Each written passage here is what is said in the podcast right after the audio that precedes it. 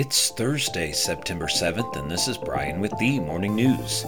Give us five minutes and we'll give you the headlines you need to know to be in the know. Special counsel David Weiss said Wednesday he would seek an indictment of Hunter Biden by September 29th keeping the younger Biden's legal problems in the spotlight as President Biden pursues his reelection campaign. Weiss's statement, issued in an update to the federal court in Delaware, provided confirmation that prosecutors are moving ahead with a criminal case against the younger Biden after his legal team and the government have traded blame in recent weeks over the implosion of two previously negotiated agreements that would have resolved a long running investigation into Hunter Biden's tax and business dealings. Biden had expected to plead guilty to two misdemeanor tax counts and avoid jail time.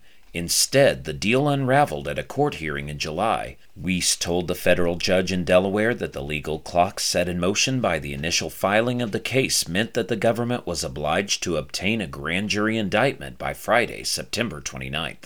In other news, the Biden administration moved to ban oil drilling in a swath of Alaskan wilderness, including canceling all remaining oil and gas leases issued in the Arctic National Wildlife Refuge under the previous administration. The announcement Wednesday comes after the Biden administration approved the Willow oil drilling project in Alaska's National Petroleum Reserve earlier this year over the objections of many Democrats and environmentalists. The Interior Department's proposed regulation would bar new oil or gas leasing on 10.6 million acres, or more than 40% of the National Petroleum Reserve. The new actions by the Biden administration do not impact the Willow project, which allowed Houston based ConocoPhillips to go ahead with the roughly $7 billion project in the National Petroleum Reserve.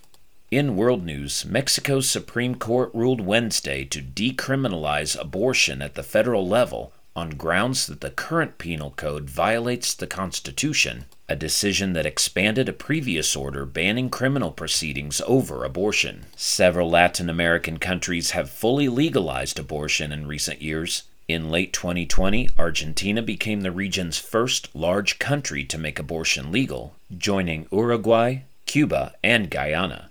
Last year, Colombia's constitutional court decriminalized abortion up to the 24th week of pregnancy further than some European countries. About 70% of Mexicans rely on free health care provided by the government in a conservative country where around three quarters of the population are Catholic. The ruling orders Mexico's Congress to overhaul the code and requires federal government hospitals to provide abortions.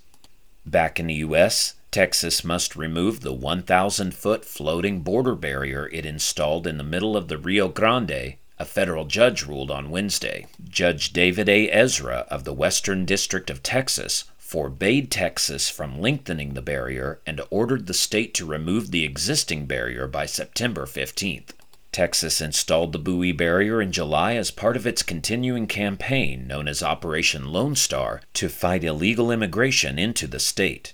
The buoys were positioned right off downtown Eagle Pass, Texas, a tiny border town that in the past few years has become a hotspot for migrant families looking to cross a relatively safe part of the Rio Grande. Within an hour of the ruling being published, Texas appealed it to the U.S. Fifth Circuit Court of Appeals. Governor Abbott's office said in a news release Texas is prepared to take this fight all the way to the U.S. Supreme Court. And a newly discovered comet is swinging through our cosmic neighborhood for the first time in more than 400 years. Stargazers across the northern hemisphere should catch a glimpse as soon as possible, either this week or early next, because it will be another 400 years before the wandering ice ball returns.